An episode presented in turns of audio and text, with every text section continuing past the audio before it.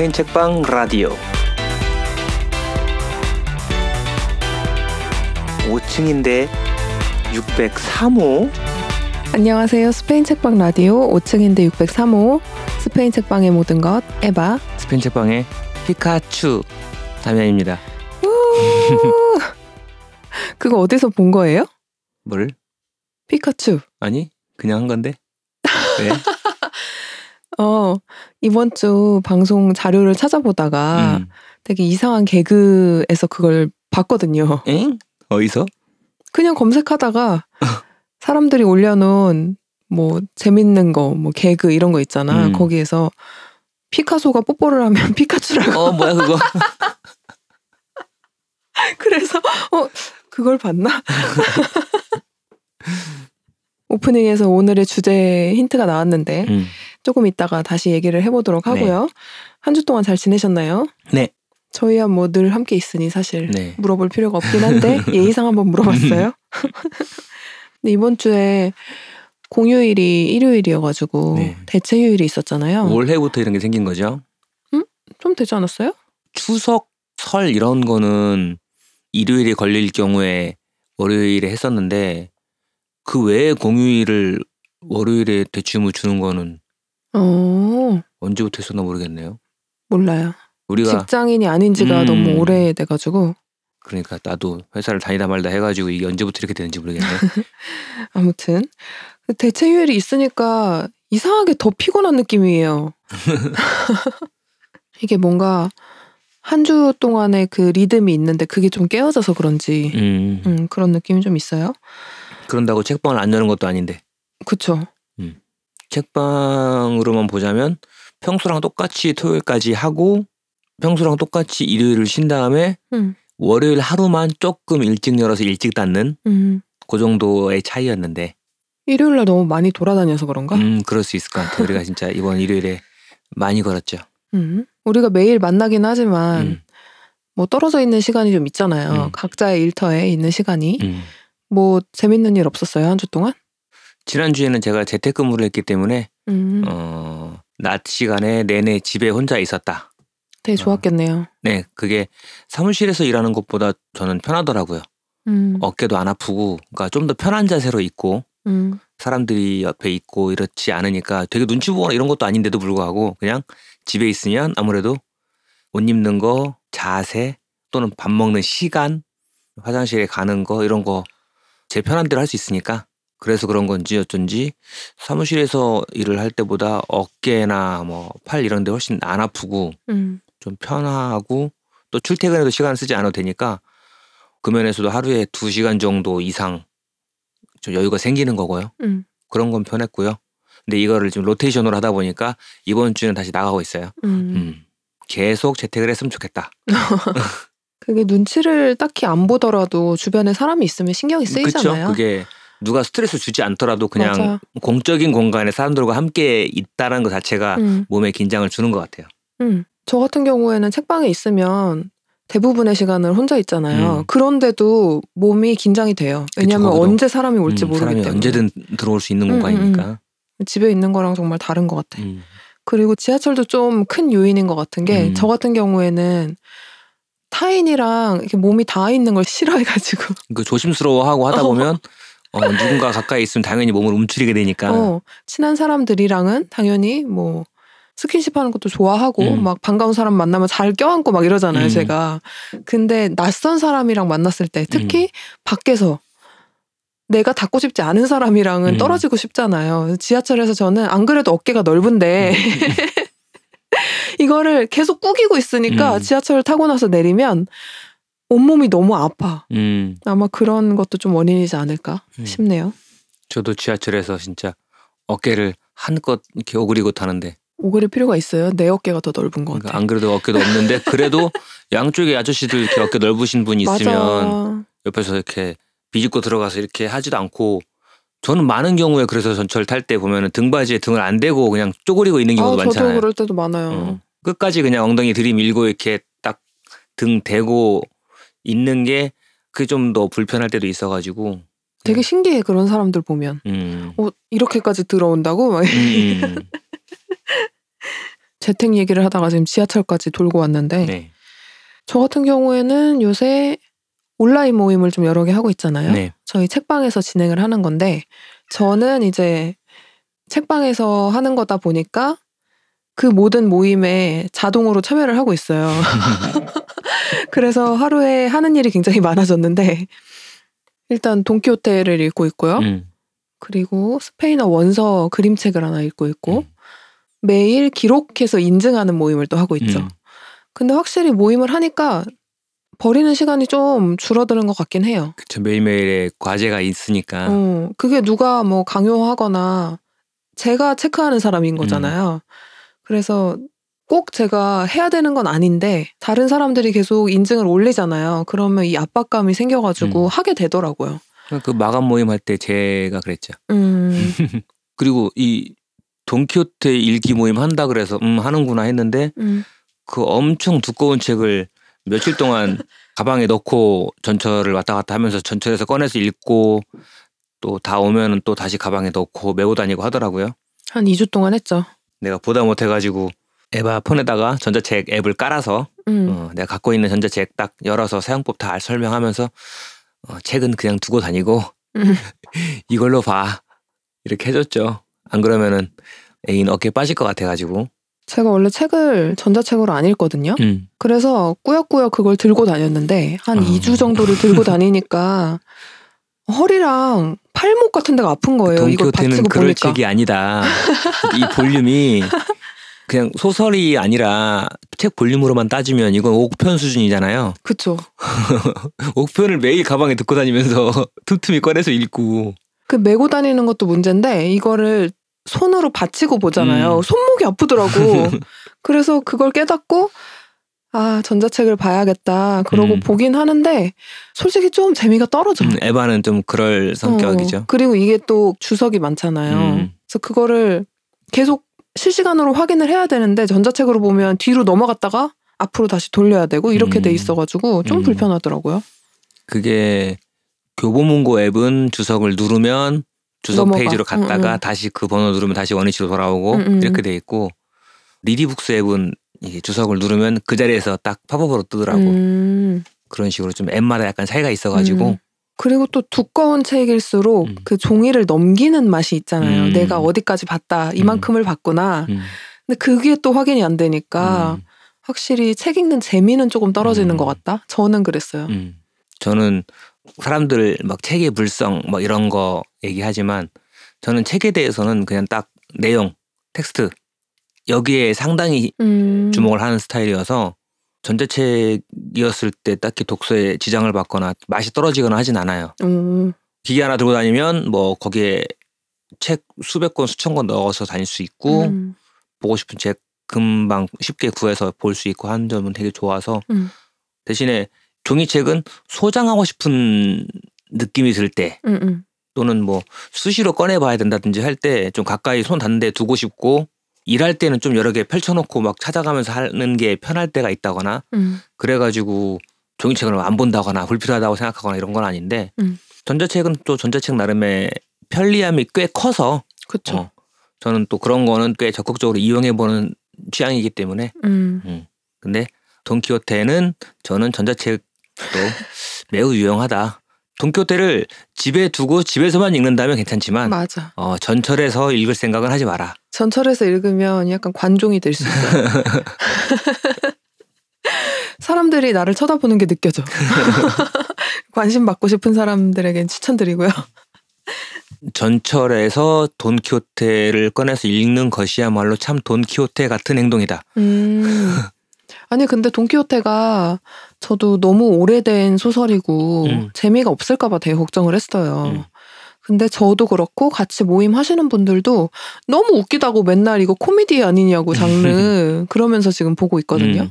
근데 아직 일부의 반 정도밖에 못 보긴 음. 했는데 이번에 끝까지 한번 읽어보는 게 목표입니다. 네, 그래서 그냥 에바가 그 모임 하는 김에 나도 그냥 에바랑 말상대나 해주려고 또는 음. 같이 읽어놓으면 뭔가 모임에서 쓸만한 같이 나눌 만한 이야기 같은 거를 뭔가 한두 개의 아이디어라도 줄 수 있지 않을까 싶어서 원래 전에 사놨던 게 있으니까 그래서 그거를 저도 그냥 같이 음. 모의하지도 않으면서 껴서 읽고 있죠. 음. 전 나중에 시작해가지고 진도는 아마 에바보다 훨씬 뒤쳐져 있을 텐데 혹시나 싶어가지고 그냥 이번 기회에 그냥 좀 조금 따라가 본다라는 느낌으로 같이 읽고 있는데 저도 재밌어요.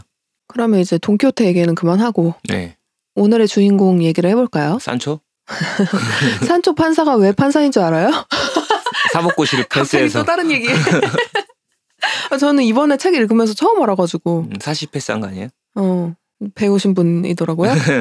아베 세대도 못 읽는 배우신 분.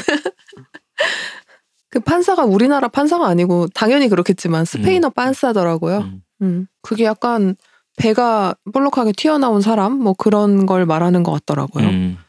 저도 맨날 왜 판사지? 음. 생각했는데 저만 그런 게 아니었더라고요. 음. 아무튼 다시 다시가 아니지 주인공 얘기를 다시 시작해볼까요? 네. 오늘 저희가 얘기할 주인공은 음. 스페인의 거장. 스페인에 거장 많잖아. 많죠.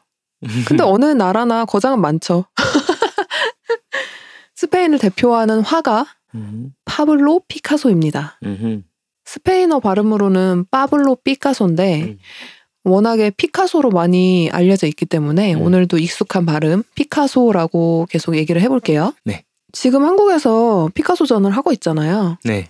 네, 그래서 전시가 끝나기 전에 이 얘기를 해야겠다 싶어가지고 준비를 했는데요. 네, 저희도 그걸 하고 있는 건 진작 알았는데 음. 어, 시간 내서 가봐야지 가봐야지 하는데 시간이 계속 잘 안 나거나 저희가 또 매우 바쁘고 피곤하고 해가지고 음. 못 가다가 이러다가 못 보고 넘기겠다. 어. 그래서 이번 주에는 꼭 가자 해서 이번 연휴 때 시간을 쪼개서 갔죠.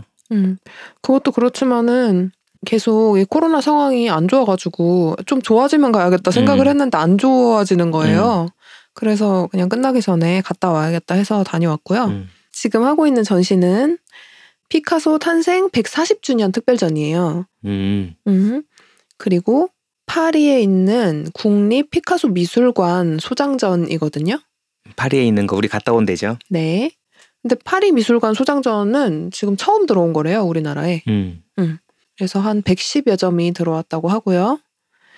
역시 전시는 한가람 미술관이죠. 예술의 전당 한가람 미술관에서 하고 있고 오월에 시작을 했는데 이제 곧 끝나요. 팔월 이십구일 날 끝이 납니다. 네. 원래 전시 보러 가면 뭐 바로 표 사서 들어갈 수가 있는데 지금 코로나 상황이 그렇다 보니까 예약을 해서 가서 또 대기를 해야 되는 걸로 알고 있어요. 음.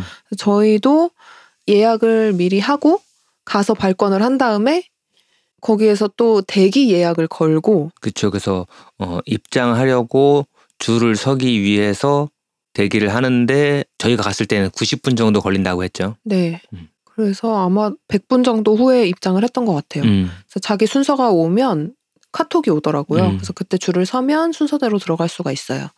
그래서 아마 일정한 시간 동안에 거기에 머물 수 있는 사람 수를 한정을 해서 입장을 음. 시키는 것 같은데 입장할 때는 그렇게 하는데 사실 안에서까지 통제가 되지는 않잖아요. 사실 안 되죠. 어, 그래서 안에는 조금 뭐 뭉쳐서 다니더라고요. 음, 혼잡할 수 있고. 음. 그래서 예술의 전당 홈페이지에서 이 전시 관련해서 리뷰가 좀 있나 하고 리뷰를 봤더니 관람평이 전부 다 음. 안에가 통제 안 된다. 음. 뭐 어디 학교에서 애들 사백 명이 단체로 왔는데 사백 명? 어, 음, 그런 걸 받을 거면 특정한 날에 딱 해서 받고 일반인과 좀 분리를 하든지 하지 일반인들 다 오던 대로 오고 단체 관람객까지 동시에 받아놓고 입장 관리를 그렇게 안 해버리면은 안에가 어떻게 되겠냐 이런 항의성 그런 음. 리뷰들도 있더라고요. 근데 음. 그 이후에는 그런 의견을 반영해서 좀 관리를 하고 있는지 모르겠지만 어쨌든 워낙 유명한 아티스트이기 때문에 음. 언제 가도 사람이 많을 것 같긴 해요.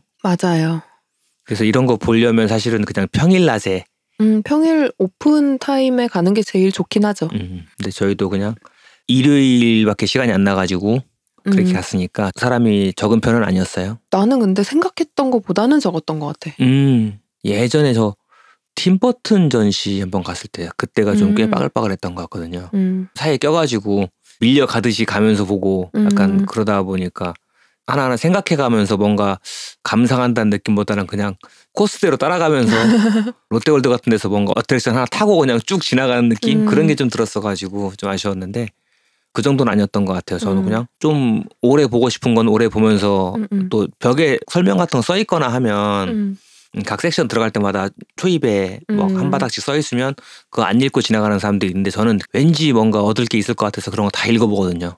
음. 그러다 보면 저는 혼자서 가만히 서가지고 벽 보면서 한참 읽고 있고 그러면 뒷사람들 막 지나가고 음. 그렇게 돼서 아주 혼잡하거나 빡빡하거나 이런 정도는 아니었어요. 음. 피카소는 워낙에 유명하고 음. 우리나라에도 작품이 그래도 자주 오는 편인 것 같아요. 음.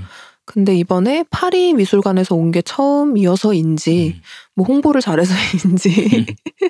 아니면 항상 그랬는지 음. 사람이 굉장히 많더라고요. 네. 음. 근데 다미안, 피카소 본명이 뭔지 알아요? 오늘 이거 하느라고 아까 조금 찾아보고 했는데 음. 이게 세례명인 것 같아요. 파블로 디에고 호세 프란치스코 데 파올라 후안 네포무세노 마리아 데 로스 레메디오스 크리스피니아노 델라 산티시마 트리니다드까지가 아마 세례명인 것 같고, 근데 성이 이제 루이스 이 피카소. 음. 이름을 다미안이 다 말해버렸네. 음, 모를 줄 알았는데. 영어로 된 책을 좀 봤는데 아까 잠깐 음. 어릴 때 세례명으로 받은 게 이런 거겠죠. 음. 그래서 여기에 막 마리아 들어가 있고 어쩌고 트리니다드 들어가 있는 것들이 보면 음. 아마도 이제 가톨릭 세례명일 테고 뒤에 이제 루이스하고 피카소가 음. 성일 텐데 음음. 저도 오늘 알았어요. 피카소가 아빠 성이 아니었다. 음음. 음음. 스페인어권 나라들에서는 엄마 아빠 성을 다 갖다 붙이잖아요. 음. 그래서 여기도 루이스가 아빠의 성이고 음. 피카소가 엄마 성인데 음. 피카소가 이제 십 대 때 엄마 성을 선택을 했다고 하죠. 음. 음, 그때부터 파블로 피카소라고 쓰고 있고 이제 어느 서명에 보면 뭐 파블로 알 피카소 이렇게 써있기도 하고요. 음. 근데 이름이 엄청 긴데 이게 출생 기록이 있고 또 세례 기록이 있더라고요. 음. 그래서 두 개가 보면 중간에 뭐가 몇 개가 더 들어가는 이름도 있어. 음. 이거보다 긴 이름이 있다. 음. 근데 이 이름이 많이 알려진 이름이고 음. 아까 얘기한 대로 이제 세례명인데 피카소의 대부 음. 데모한테서 따온 이름도 있고 아. 그리고 피카소가 태어난 날 그 음. 날의 성인들에서 아하. 따온 이름이 있대요. 그래서 이렇게 긴 이름이 됐다. 음. 근데 우리나라도 옛날에 보면은 이름이 길어야지 잘 산다고 음. 막 그 있었잖아요. 음. 김수환 뭐 음. 거북이와 음. 두루미 음.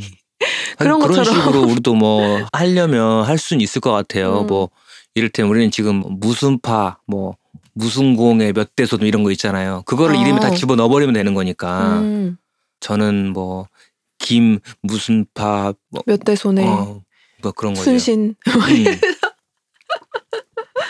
그리고 이제 띠 태어난 어. 날로 해가지고 저는 김 모시기 모시기 원숭이 뭐 이렇게 다 갖다 붙이면 우리도 이렇게 이름을 길게 만들 수는 있다. 음. 우리 그렇게 안 하지만. 그래서 이름이 길면 오래 산다 음. 이런 미신 같은 게 우리나라도 있는데 음. 그래서 그런지 음. 피카소 굉장히 오래 살았잖아요. 네.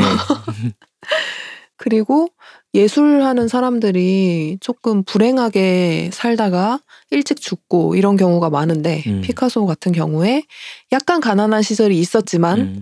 그 시기 이후에는 살아생전에 부귀영화를 누리고 음. 오래오래 잘 살다 갔죠. 네. 음. 피카소가 워낙에 프랑스에서 활동을 오래 해가지고 음. 프랑스 사람이라고 생각하는 분들이 많으신 것 같더라고요. 음. 근데 피카소는 천팔백팔십일 년 시월 이십오일 스페인의 남쪽 바닷가 마을 음. 말라가에서 태어났습니다. 음. 일 년 내내 맑은. 그렇죠. 음. 그리고 뭐 사망은 프랑스에서 했죠. 음. 천구백칠십삼 년 사월 팔일에 프랑스의 굉장히 작은 도시인 것 같아요. 무쟁이라는 음. 마을에서 사망을 했다고 해요. 스페인에서 태어났고 했으니까 스페인 사람이니까 음. 뭐 스페인의 위인이라고 음. 할 수 있지만 사실 이 정도의 이력이면 이 사람은 그냥 세계인인 것 같아요. 그렇죠. 프랑스에서 더 많이 살기도 했고 음. 그랬던 걸 생각해봐도 그냥 이 사람이 뭐 프랑스랑 뭐가 대단하게 있어서라기보다는 음. 그냥 살려다 보니까 자기 작업하고 친구들이 많고 그런 활동하기 좋은 곳에서 살게 된 게 거기였었던 걸 테니까. 그렇죠. 어, 그러다 보면 이 사람은 그냥 지구인이었다.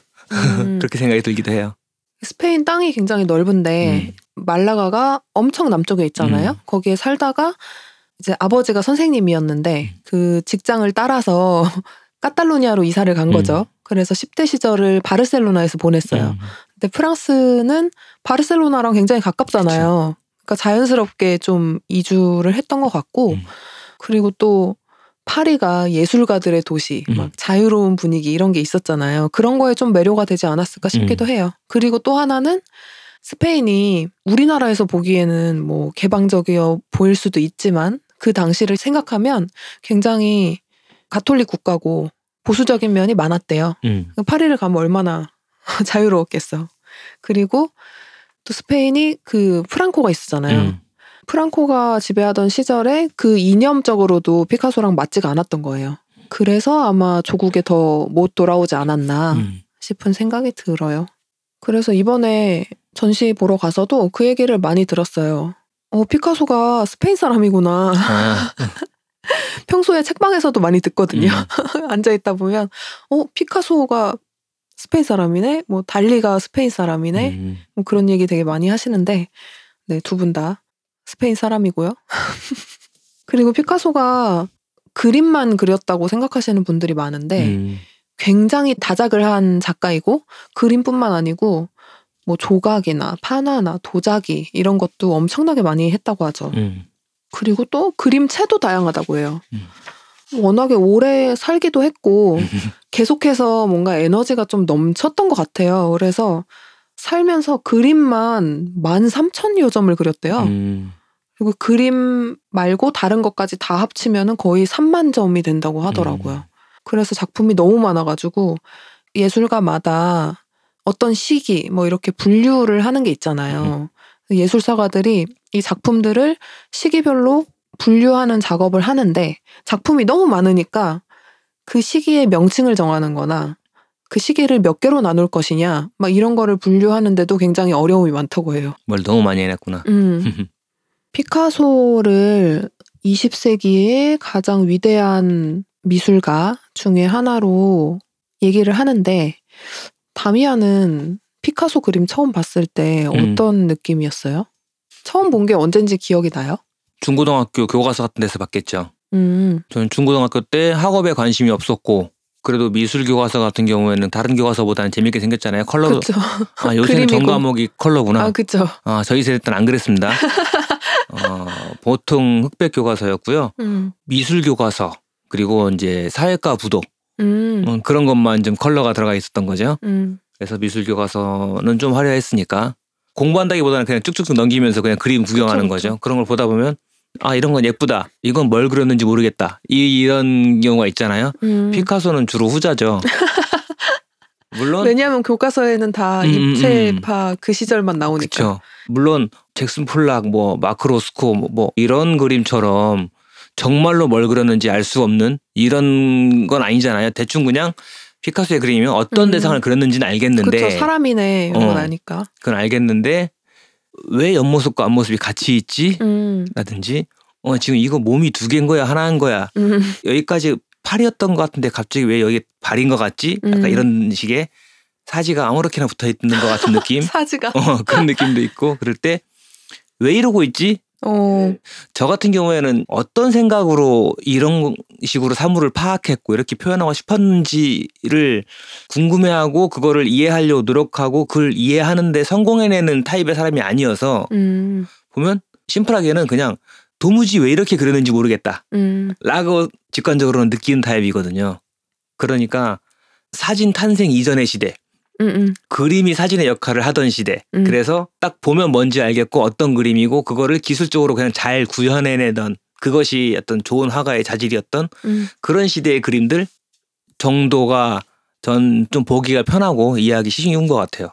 그리고 그 음. 이후로 오면 이걸 뭘 그렸는지도 모르겠고 왜 그렸는지도 모르겠다거나 그런 경우가 많은데 음. 그래도 교양 삼아서 많이 보다 보면 많이 익숙해지다 보면 뭔가 조금 더 오는 게 있겠지 싶어서 음. 어떤 지적인 호기심이나 욕심 음. 때문에 좀 더 경험을 해보려고 하는 거지 저는 사실은 그런데 가서 막 잘 이해한다 감동한다 음. 이런 타입은 아니에요. 음.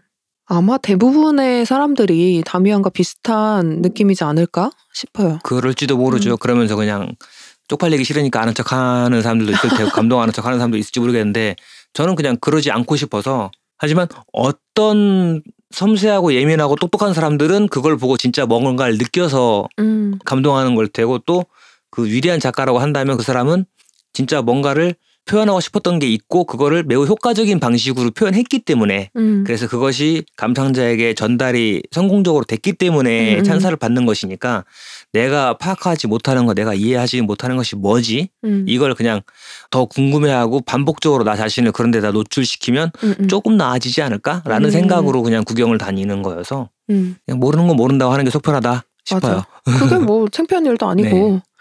근데 다미안이 얘기한 것처럼 계속해서 공부를 하다 보면 더 보이는 게 있을 거라고 생각이 음. 들어요, 저는. 뭐 저도 피카소 그림을 봤을 때 저 같은 경우에 인상주의 그림을 좋아하니까 음.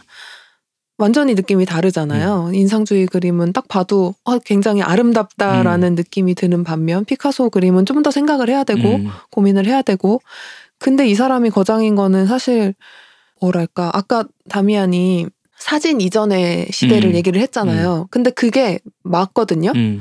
이 피카소가 한참 활동을 하던 시기가 이제 막 산업혁명 같은 음. 게 일어나고 사진이라든가 음. 이런 게 생기던 시대여가지고 사회적으로도 굉장히 혼란스러웠고 그게 예술 쪽에서도 혼란스러웠던 거지. 그렇죠. 화가에게 눈앞에 있는 사물을 똑같이 재현하는 능력이 음. 별로 중요해지지 않게 된. 그렇죠. 시대가 된 거잖아요. 그 기술의 가치가 떨어진 시대인 거잖아요. 그쵸. 그러면 아티스트는 무엇으로 아티스트가 되어야 하나? 음. 이게 어떤 정체성에 대한 상당히 큰 질문이 되었을 것 같아요, 그 시대에는. 음. 그렇게 시대가 빨리 변할 때 이제 어떤 사람은 그 새로운 것을 받아들이지 않고 음. 과거에 머물러 있는 사람이 있고 음. 반면에 새로운 것을 굉장히 잘 흡수를 해서 음. 그쪽으로 오히려 추구를 하는 사람이 있잖아요. 음, 전자책 보고. 어, 스페인 책방의 피카소. 피카소의 경우에는 후자였던 거지. 음. 그래서 기존의 그림이라는 게 사물을 있는 그대로 실제와 음. 비슷하게 음. 묘사하는 게 목적이었다면 음. 피카소는 그거를 계속 고민을 한 거죠. 음. 이제 사진이라는 게 나왔는데 그러면 그림 그리는 사람들은 뭘 해야 되는 거지? 음.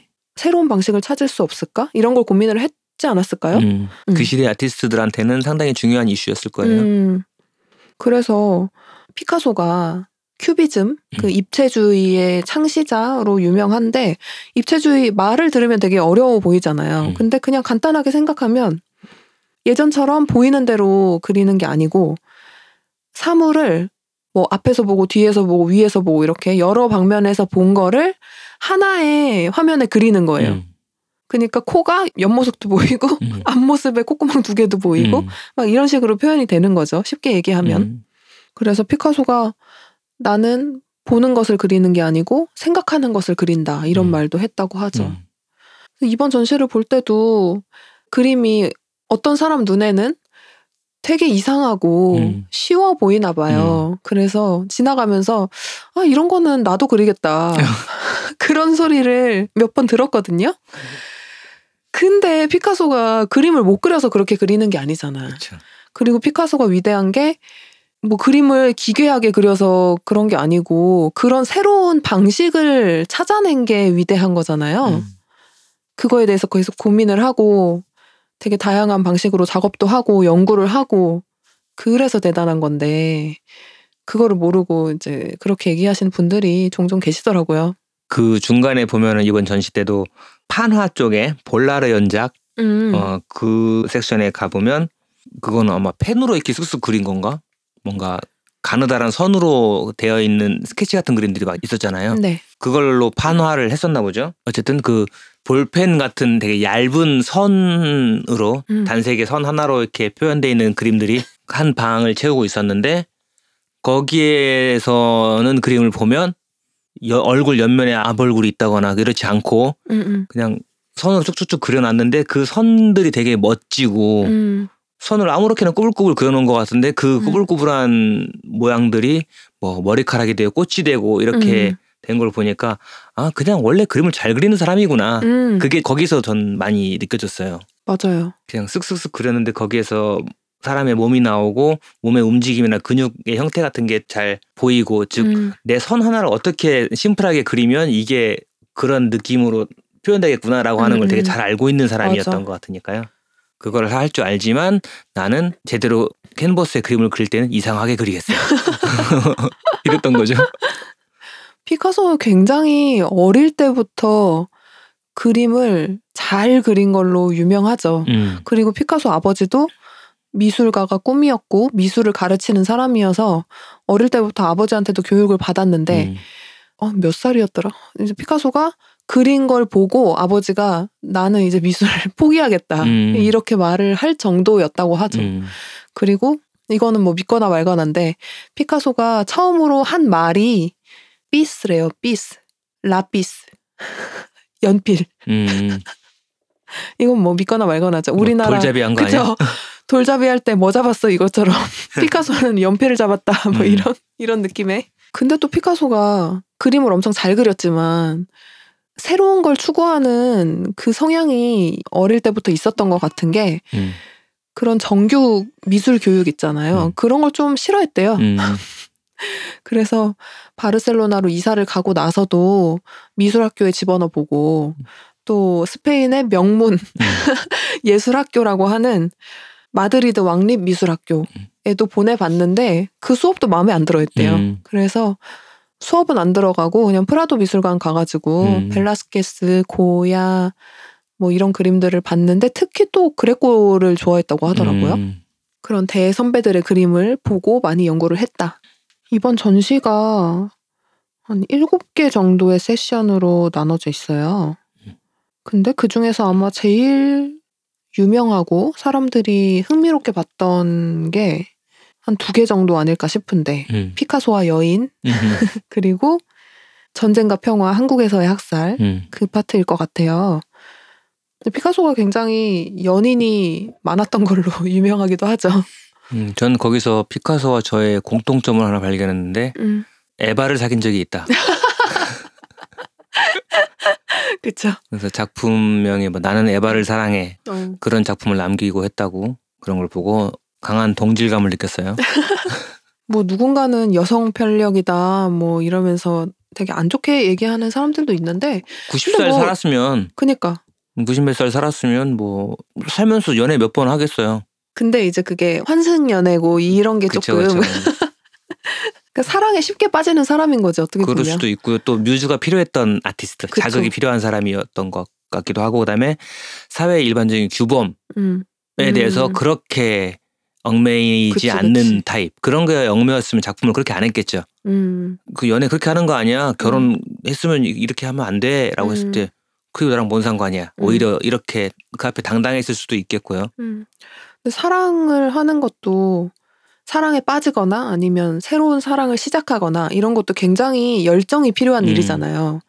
그런 걸 보면 죽기 직전까지 그렇게 작업을 열심히 했던 것도 음. 그것과 좀 일맥상통하지 않나 음. 싶은 생각도 음. 들어요. 내밀한 가정사까지 다 알지 못하기 때문에 음, 그쵸, 그쵸. 개인의 사생활 다 알지 못하니까 어, 이 사람이랑 연애하다가 결혼했는데 다른 사람이 좋아지거나 뭔가 생겼으면 합의하에 뭐 어떻게 이쪽을 정리하고 저쪽으로 넘어가거나 이렇게 음. 했다면 저는 사실 그걸 뭐라고 할 일이 아니라고 생각하는데 음. 그 시대의 한계나 뭐 사회적 여러 배경 맞아. 때문에 그랬는지 음. 어쨌는지는 몰라도 이제 결혼을 유지한 상태에서 애인이 있고 뭐 이런 것도 있었으니까 그런 게 일반적인 사회의 규범상으로는 좀 음. 어, 그러면 안 되는 거 음, 음. 아닌가 이렇게 해석될 수 있는 여지가 분명히 있고 그쵸? 또 당사자인 부인들이 음.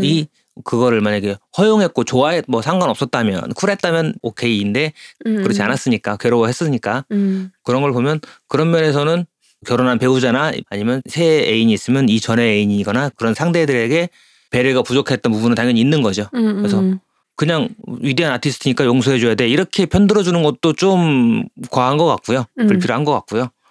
근데 또 어떻게 결혼했는데 그럴 수가 있어? 뭐 유부남이 뭐 이를테면 어. 저는 별로 그런 생각도 안 들기도 해서 그거는 피카소여서가 아니라 저는 그냥 모두에게 그렇죠. 사생활. 예, 네, 그냥 어, 저 사람은 왜 유부남인데 바람이 나지? 아, 사람이 살다 보면 바람도 날 수 있다. 그럴 수 있죠. 우리 사실 메디슨 카운티의 달이 이런 영화는 되게 아름답게 보지 않나요?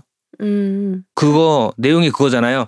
촌마을에서 이렇게 행복하게 단란한 가정을 잘 꾸리고 있던 주부가 있는데 뭐 가족들이 어디 페스티벌 같은 데 그냥 남편이 애들 데리고 며칠 갔다 온 거죠. 음. 가 있는 사이에 그 사이에 혼자 집 보고 있었는데 그때 어디선가 나타난 사진사가 음. 이 마을을 찍으러 왔나 뭐 그냥 그냥 지나가다 들렀나 그 사람과 어쩌다가 그냥 썸을 탔어. 음, 썸을 타서 썸, 썸 수준이 아니고 아주 핫하게 어, 했다가 이 사람은 돌아가고 음. 그때 그 짧은 기간 동안의 사랑을 평생 간직하고 아. 죽은 다음에 그 이제 편지에다가 그걸 남겨서 아. 그 엄마가 돌아가신 다음에 자식들이 그 편지를 꺼내 읽으면서 그걸 알게 되는 약간 그런 플롯이거든요. 근데 그거 보면 어 더러워 어떻게 저럴 수 이런 생각 안 들거든요. 왜냐면 그 주인공이 안 따라갔잖아. 음. 가정이 파탄나지 않았잖아요. 음. 그래서 그럴 수도 있어. 음. 죽을 때까지 자기 혼자 비밀로 간직하고 있다가. 그러니까 저는 그냥 당당함과 뭔가 합의 뭐 이런 거 그런 것들이 잘 이루어진다면 어떤 방식으로 해도 상관없다 생각하는데 어, 성인으로서 음. 상대에 대해서 충분히 상대라는 게 배우자이건 새 애인이건 누구건 간에 음. 보통들은 당당하게 해결하지 않고 비겁하게 행동하는 게 문제가 되는 맞아, 거지. 맞아. 저희도 그렇거든요. 그냥 살다가 어 누군가 좋아지면 어떡하지? 어 그러면 그때 가서 당당하게 행동해야지.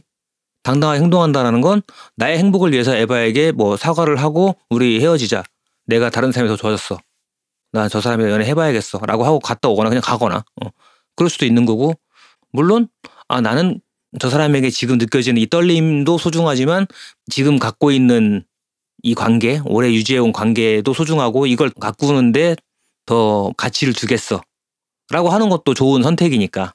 음. 어떤 선택도 할 수 있는 건데. 개인에 있어서. 그래서 남들에 대해서 그런 일이 사랑의 어떤 감정이 일어났다라고 하는 거 자체에 대해서는 평가하고 싶지 않아요. 음. 그 이후에 당당하게 행동했느냐 비겁하게 음. 행동했느냐만 판단하고 싶은데 음. 어, 피카소는 좀 섞여 있는 것 같아요. 어, 피카소 연애 얘기를 하다가 지금 굉장히 길어졌는데 음. 근데 피카소가 그 연애에서 영향을 많이 받았다고 해요. 항상 자기 애인들 그리잖아요. 음, 애인들을 많이 그리기도 음. 하고 처음에 애인들 되게 이상하게 그리죠. 가난하게 살거나 좀 불행한 시기에는 뭐 색깔이 청색을 많이 사용을 음. 했다가 나중에 어떤 연인을 만나면서는 또 핑크색을 많이 사용을 음. 하고 막 이런 식으로 시대가 연인에 따라서 나뉘기도 해가지고 음. 연인이 또 중요한 인물들로 음. 피카소 인생에서 음. 그렇게 표현이 되더라고요. 음. 근데 여기서도 연인으로 지냈던 이제 몇 명의 그림이 들어와 있는데 이것들은 보면 그래도 좀 유명한 음. 어디선가 본 적이 있었을 법한 그런 그림들인 것 같아요. 그리고 또 피카소의 그 입체주의를 음. 볼 수 있는 작품들이기 때문에 좀 흥미롭게 보실 수 있는 것 같고요. 네. 그래도 아마 이번 전시에서 가장 핫한 작품은 아마도 한국에서의 학살일 것 같아요. 네. 이번에 우리나라에 처음으로 왔다고 하죠. 네. 한국에서의 학살이 천구백오십일 년 작품인데 우리나라에 왜 못 들어왔었냐면 우리나라도 민주사회가 된 지 얼마 안 됐잖아요. 음. 그래서 그 전에는 정권에서 좀 꺼렸다고 하더라고요. 음. 이 작품이 들어오는 것뿐만 아니고 피카소 자체를 조금 음. 음, 그랬다고 해요. 음. 피카소가 아마 공산당 가입 이력이 있죠. 맞아요. 음. 그래서 이 그림도 한국에서 학살 이러면 우리가 쉽게 받아들이기에는 북한군이 남한에 와서 학살을 한 걸 그린 건가 음. 했는데 이 사람의 이력이 공산당 쪽에 이력이 있는 걸로 봐서는 미군에 의한 학살 이런 식으로 음. 해석하는 경우 음, 그런 해석이 많은 것 같아요. 음, 그런 해석이 많다고 해요. 어, 그래서 해석을 그런 식으로 하면 이제 미국에서 굉장히 음. 제지를 할 수가 있잖아요. 음. 그래서 피카소가 그 당시에도 유명한 아티스트였는데 미국에 출입이 안 됐댔나 전시를 못 했댔나 음. 그렇게 제재가 있었고 몇 년 동안 뭘 못 했다고 하죠. 음. 근데 피카소가 말하기로는 자기는 전쟁의 모습을 표현할 때 오로지 잔혹성만을 생각을 하지 미국이나 다른 나라 군인들의 뭐 제복 같은 거를 생각해 본 적이 없다라고 음. 말을 했다고 해요. 실제로 그림에도 보면 어떤 국적 같은 걸 알 수 있는 그런 요소는 하나도 없죠. 그렇죠. 총을 들고 있는 군인들도 그리고 발가벗고 있는 민간인들도 음. 어, 다 마찬가지로 사실 제목만 아니면 맞아. 여기가 한국인지 어딘지 알 수 없게 맞아요, 표현되어 맞아요. 있어요. 그래서 제목이 한국에서의 학살이다 보니까 사람들이 그 시기에 비슷한 시기에 있었던 어떤 특정 사건을 그렸다는 설도 있는데 그것보다는 전쟁과 폭력 자체에 반대하는 그림이었다. 이런 설이 더 유력한 것 같아요. 네. 그리고 이 그림이 피카소가 그린 반전을 표현한 삼 대 작품 중에 하나라고 해요. 음. 그 첫 번째가 천구백삼십칠 년에 그린 게르니카라는 작품인데요. 네. 이 작품은 스페인 내전을 소재로 했고요. 피카소가 죽기 전까지 스페인이 민주주의 국가가 아니었어요. 음. 그래서 스페인이 민주주의 국가가 되면 자기 나라로 반환해달라고 얘기를 했대요. 이 그림을. 음. 근데 프랑코도 되게 오래 살았더라고요. 음. 그래서 프랑코가 죽고 이제 민주주의 국가가 되고 나서 천구백팔십일 년에 스페인으로 이 그림이 돌아갔다고 해요. 음. 처음에는 프라도 미술관에 있었고 지금은 레이나, 레이나 소피아 소피아에 있죠. 있어요. 그림 자체가 크기 때문에 큰 방 하나를 차지하고 있습니다. 음. 벽 하나를 그냥 꽉 채워서 차지하고 어. 있는 수준으로 정말 엄청 큰 맞아. 그림이죠. 음, 음. 이 정도면 벽화 아닌가. 어, 좀 그런 수준이죠. 그리고 두 번째 작품이 천구백사십사 년에 그린 시체 구덩이라는 그림이에요. 요거는 나치가 유대인 학살을 했던 홀로코스트를 배경으로 그린 그림이에요. 이 그림은 지금 뉴욕의 음. 모마에 음. 모셔져 있다고 합니다. 음. 피카소의 대표 작품 중에 하나인 아비뇽의 처녀들도 모마에 있대요. 음. 음. 갔다 와야 되나? 뉴욕은 언젠가 한 번은 가지 않을까 싶긴 해요. 워낙에 흥미로운 도시여서. 그리고 우리 전에 소로야 얘기할 때도 했잖아요. 음. 그 소로야 작품 중에 그 대작 음, 스페인의 음. 그 구석구석을 그린 대작도 음. 뉴욕에 있잖아요. 음. 그걸 보려면 가야지. 뭐 음. 어떻게. 아무튼 게르니카 시체 구덩이에 이어서 세 번째 작품이 한국에서의 학살이다. 음. 이런 얘기를 하더라고요. 근데 이 한국에서의 학살 그 걸린 방에 조그만하게 고야 그림도 같이 걸려 있었어요.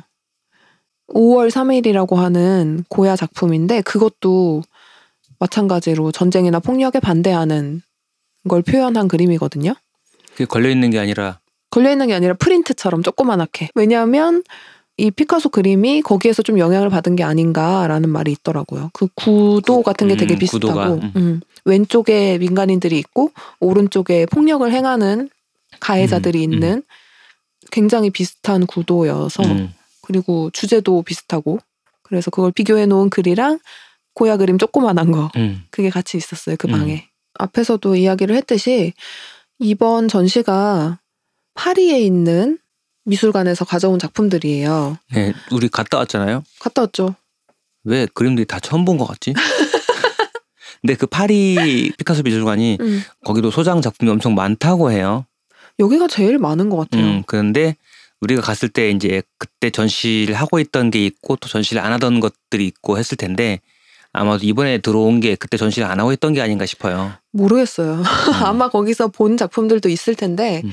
뭐 몇 년이 지나기도 했고 음, 그리고 우리가 갔을 때는 상당한 공간이 그 첫 번째 부인 올가에 음. 대한 전시로 음. 이루어져 있었거든요. 음, 음, 음. 그런 테마로 전시가 진행되고 있다 보니까 좀 더 이제 공간을 많이 뺐으니까 음. 그러느라고 그랬는지 어쨌든 저는 그게 뭐 몇 년 되기도 했지만 그래도 이 정도로 하나도 아는 그림이 없이 생소하다고 하는 느낌이었거든요. 분명히 내가 가본 데서 온 그림들이라고 맞아. 하는데 그런 느낌이었어요. 음. 우리 바르셀로나 피카소 미술관도 갔었고 에바는 말라가에 있는 것도 갔다 왔었죠. 네.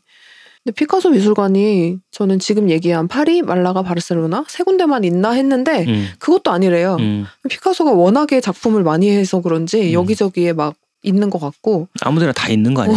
그냥 사람들 지자체에서 할 거 없으면 피카소 미술관 만드는 거 아니야? 그러니까 영월에도 하나 있고 뭐 스위스 루체른에도 있고 프랑스 또 다른 도시 앙티브 뭐 이런 데도 있대요. 음.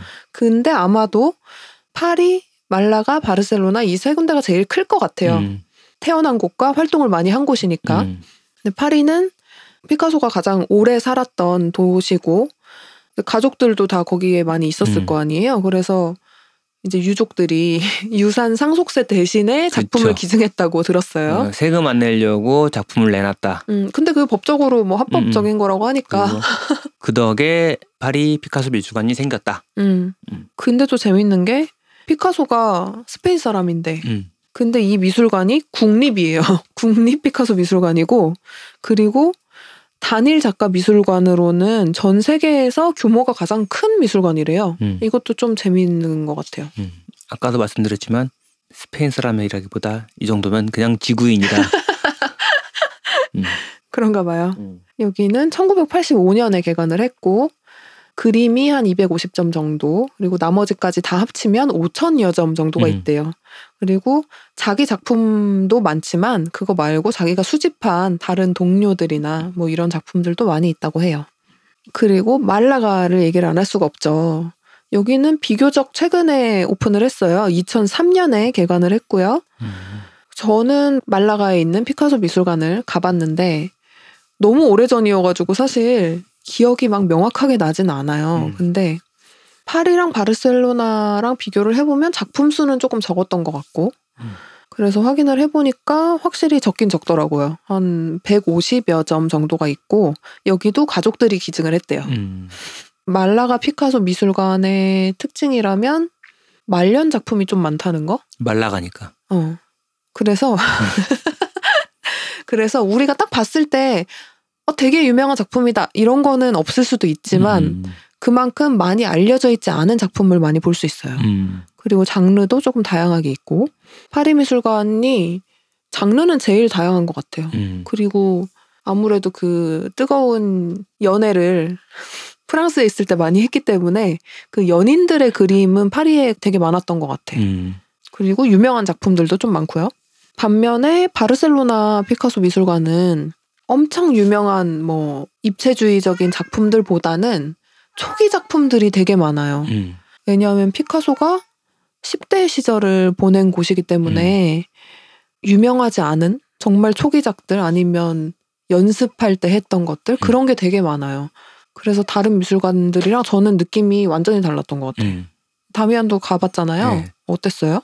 되게 소품 같은 거라든지 그런 게 좀 음. 많았던 것 같고, 또 그림 말고도 딴 것도 많이 있었던 것 같아요. 음. 도자기 같은 거였나? 음, 음, 우리 갔을 때 그런 것도 좀 봤던 것 같고요. 미술관 느낌보다 약간 박물관 느낌에 좀 가까운 그런 인상이랄까? 음. 그런 느낌을 좀 받았던 것 같아요, 그때는. 음. 그리고 거기 에어컨을 엄청 빵빵 틀어놔서 좀 추웠다.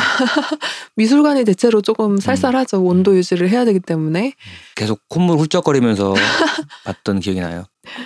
바르셀로나 피카소 미술관이 저는 사실 이 세 군데 중에 제일 좋았는데, 왜냐하면 유명한 작품들은 우리가 이미 뭐 교과서나 책에서 많이 봤잖아요. 음. 근데 그런 거 말고 저는 그 위대하다는 예술가들의 작은 작품을 보는 걸 되게 좋아하거든요. 음. 아니면 연습했던 거, 그냥 음. 막 그린 드로잉 이런 거. 근데 여기에 그런 게 진짜 많았잖아요. 음. 손바닥만한 그냥 드로잉북이나 아니면 나무 판자 같은 음. 거에 비둘기 그림, 음. 뭐 투 그림, 그냥 드로잉 음. 이런 게 엄청나게 많았어. 그리고 똑같은 거를 여러 번 그린 것도 되게 많았고 음. 그래서 그걸 보면서 아, 천재가 그냥 나오는 게 아니구나 음. 그 생각을 했고, 또 피카소가 입체주의 풍의 그림을 그리기 전에는 그냥 고전적인 방식의 그런 그림도 그렸잖아요. 네. 그거를 엄청 잘 그린 그림들이 거기에 또 있어요. 어.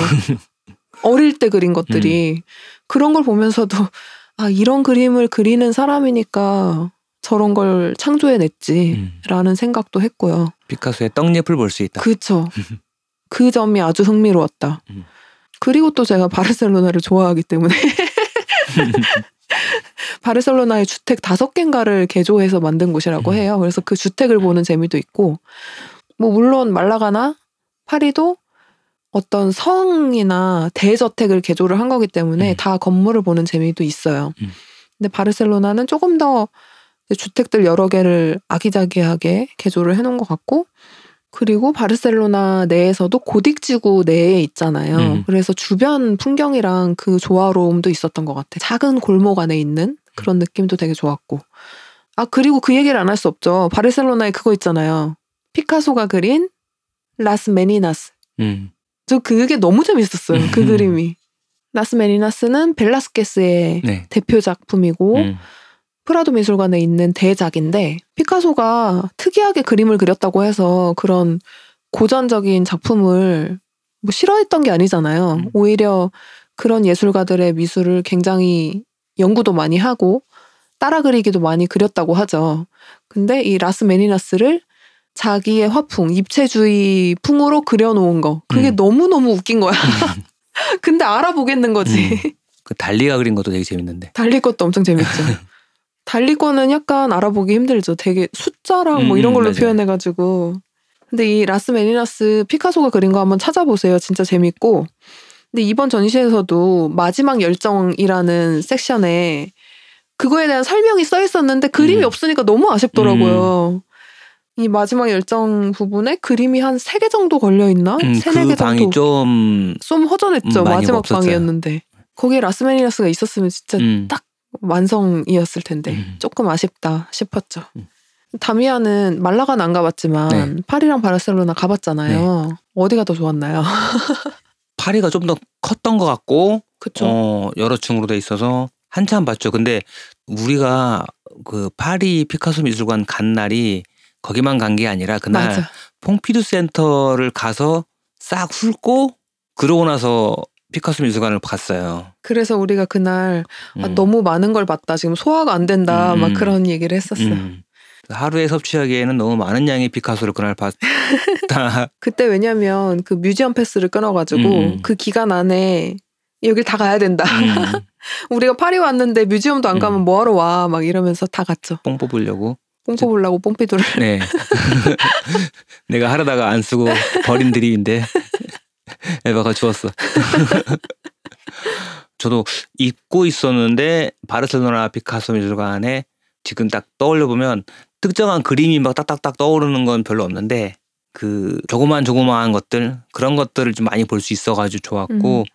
그리고 그 건물 방 여러 개 여기 왔다 갔다 해가면서 보는 거 그 음. 재미도 좀 있었던 것 같고 일반적인 사이즈의 캔버스에 일반적인 방식으로 그린 거 그런 음. 거 말고 좀 다른 것들을 많이 볼 수 있어가지고 아까 에바 얘기한 거랑 비슷해요. 음. 어. 소소한 작품들 그 일상에서 그냥 뭔가 그림을 그렸던 그런 음. 흔적들을 좀 구경할 수 있어가지고 엿볼 수 음. 있어서 그런 게 좀 좋았던 것 같아요. 음. 피카소가 파리에 오래 살긴 했는데 파리에 살면서도 사실 바르셀로나를 되게 많이 그리워했대요. 음. 바르셀로나를 빼놓을 수가 없는 게 십 대 시절 굉장히 중요하잖아요. 음. 그 사람의 기본적인 인격 같은 거를 형성하는 데 굉장히 중요한 시기잖아요. 음. 거기에다가 그 고딕 지구에 보면 이게 카탈라니어가지고 발음이 맞는지는 모르겠는데 엘스 쿠아트레 까츠라고 음. 스페인어로 하면 로스 쿠아트로 가토스예요. 음. 네 마리의 고양이. 고양이 그런 우리 집이네. 바르가 있어요. 우리 집이네. 우리 집인데 그런 무슨 네 마리 고양이들이 지금 밥 먹고 뛰어다니고 있어요. 지금 시끄럽게 떠들고 녹음하는데 지금 그런 레스토랑이 있죠. 음. 카페 겸 레스토랑. 근데 거기가 그 당시 예술가들이 굉장히 자주 모여서 대화를 나누던 음. 아지트 같은 공간이었기도 음. 하고 또 피카소의 첫 개인전을 거기에서 했다고 음. 하죠. 그러니까 바르셀로나는 피카소한테서도 좀 빼놓을 수 없는 도시이긴 한 것 같아요. 음. 음. 그래서 이번 전시 피카소 그림을 오랜만에 보니까 반갑긴 했는데 음. 다미안 어땠어요? 음, 저 재밌게 봤고요. 음. 어, 조금 그림이 더 있었으면 좋았겠다라는 음, 생각이 맞아. 들긴 했고요. 음. 전시 자체는 만족스러웠고 그리고 오디오 가이드가 앱으로 돼 있는데 음. 이거 배우 이정진 씨가 음. 이거 읽어주셨는데 삼천 원이면 구매해가지고 네. 그냥 들으시면서 전시 볼 수도 있고 해서 그런 건 음. 좋거든요. 없는 것보다는 음. 그래도 어느 정도 설명이 있으면 좀 더 편하게 볼 수 있으니까 음. 그런 건 좋은데 중간중간에 좀 설명이 납득이 안 된달까? 음. 어, 이걸 그렇게까지 해석해야 돼? 이게 음. 꼭 저렇게 해석될까? 또는 뭔가 우리 고등학교 때나 이럴 때 국어교과서 같은 데서 문학을 이거는 이것의 상징이다 그런데 정답을 찾아야 어, 되는 근데 거. 근데 작가가 여기다 그냥 파란 새를 하나 그려놨는데 음. 그냥 이 그림을 그릴 때 옆에 파란 새가 하나 전봇대에 앉아있어서 그린 건데 아 이건 평화의 상징이다. 막 음. 이렇게 해놨을 때 저는 그게 납득이 안 될 때가 가끔씩 있거든요. 음, 음. 실제로 그랬을 수도 있는데 음, 그거를 해설하는 방식이 표현하는 방식에 있어서 좀 설명이 부족했다거나 그랬을 수 있겠죠. 그래서 그랬는지 이게 꼭 그렇게 해석이 된다고 음. 싶은 부분이 좀 있긴 했었고 음. 그다음에 이제 전시장 내에 중간중간에 이제 벽에 텍스트가 써진 게 좀 있었는데 음. 어, 텍스트 담당자분들 이거 들으시면 앞으로는 그런 거 하실 때 연락 한번 달라. 어, 직업병. 어, 글을 좀 검수를 해주겠다. 어. 좀 앞뒤가 안 맞는 문장들이나 그런 것들이 좀 있어가지고 깔끔하게 해석이 안 되는, 전달이 음. 잘 안 되는 문장들이 있었어서 그런 건 좀 더 다듬어져가지고 음. 돼 있다면 훨씬 더 이해가 잘 되지 않았을까. 음. 근데 이 정도 규모의 전시면 그런 걸 맡겼을 법도 한데 이상하네. 그런 해설을 쓰시는 분들도 학자실 테고 음. 전문가실 테고 늘 그런 거를 쓰시는 분이니까 음. 그런 걸 잘 쓰시는 분이 잘 써주셨으니까 그대로 그냥 그럴 음. 수도 있고, 그분들의 권위라든지 이런 것 때문에 좀 조심스러웠을 음. 수도 있고, 또는 단순히 그냥 시간이 준비 시간이 촉박해가지고 원고 받아서 있죠. 바로 인쇄해서 붙였을 수도 있으니까. 음, 음. 그런데 저는 계속 보면서 어, 이 문장이 좀 잘 다듬어지지 않아서 음. 읽고 좀 의미가 잘 와닿지 않거나 음. 혼동의 여지가 있다거나 그런 것들이 좀 있었어가지고 그런 건 좀 아쉬웠죠. 음. 다미아는 워낙에 이제 직업이 그쪽이니까 음. 그렇고, 근데 저도 약간 텍스트에 민감한 편이긴 해요. 음. 그래서 뭔가 되게 괜찮은 거를 봤는데 음. 텍스트가 엉망이면 좀 깨는 게 있거든요. 그러니까 이런 거 하시는 분들도 음. 조금 더 그런 쪽에까지 조금 더 섬세하게 신경을 써주시면 어떨까 음. 생각이 드네요. 저도 이번 전시 뭐 재밌었고 대기를 할 거라고 생각을 하고 갔기 때문에 괜찮았어요. 그쵸? 그래서 아예 딱 대기 뭐 받아 놓고 어, 구십 분 있다 오세요 음. 하니까 나가서 밥을 먹고 왔죠. 우리는 음. 어, 예술의 전당에 두부 먹으러 가니까. 예술의 전당 이꼴 두부. 두부 먹는 날. 굉장히 두부를 맛있게 먹고 음. 근데 또 의외로 근처에 갈만한 카페가 별로 없더라고요. 일요일이라 안연대가 좀 많아가지고 있었고. 음. 아무튼 전시 자체는 뭐 음, 괜찮은 편이었는데 다미안이 얘기한 것처럼 작품 수가 조금 아쉽기는 음. 했고, 그리고 나는 외국까지 피카소 작품을 보러 갈 생각이 없다 음. 혹은 지금 꼭 피카소 작품을 보고 싶다 이런 분들이라면 추천하죠. 네. 근데 뭐 나는 조만간 외국에 나갈 거야, 유럽에. 음. 아니면 피카소를 그렇게 좋아하진 않아. 음. 근데 유명하다니까 한번 가볼까? 음. 이런 분들이라면 꼭 가야 되는 것 같진 않아요. 음. 어, 너무 대기도 오래 해야 되고 사람도 되게 많아서 좀 밀려다니는 그런 느낌도 있고 음. 하니까 유럽에 가면 조금 더 편안하게 음. 오랫동안 볼 수 있거든요. 유럽에서 전시를 보던 그게 조금 저는 그리웠어요. 음. 너무 사람이 많아서. 음. 어쨌든 이 전시는 지금 팔월 이십구일까지 하니까 음, 음. 방송 나가고 나면 며칠 안 남았습니다. 그렇죠. 어, 서두르시고요. 놓치기 싫으면 지금 예매를 하셔야 돼요. 음. 볼만하긴 해요. 네, 음. 한 일곱 시까지 하니까 음, 아마 입장 마감이 여섯 시일 거예요. 근데 그 전에 가셔야겠죠? 그렇죠. 대기를 설고, 해야 되니까. 음, 줄 서고 저거 하는 거 생각하시면. 음. 오늘 피카소 얘기는 이 정도로 마무리를 해보고 네. 피카소는 워낙에 유명하고 작품이 많아가지고 사실 준비하면서도 할 얘기가 너무 많은 거예요. 네. 그래서 나중에 유명한 작품들을 가지고 또 이런 시간을 만들어 볼까 음. 싶어요. 나중에 또 자세하게 얘기를 나누도록 하고요. 그리고 요새 책방은 손님이 있다 없다 해요. 오늘은 아주 없었다고 했죠. 오늘은 완전 제로. 어떤 날은 뭐 그냥 평균치 정도로 음. 괜찮게 오는 경우가 있고, 어떤 날은 또 뭐 안 오시거나 한 분 오시거나 그런 경우도 있고, 장사의 신이라는 게 진짜 있는지. 없으니까 사람이 안 오는 거 아니야? 아, 근데 하루가 좀 잘 된다 싶으면은 그게 계속 잘 되면 좋은데 평균치로.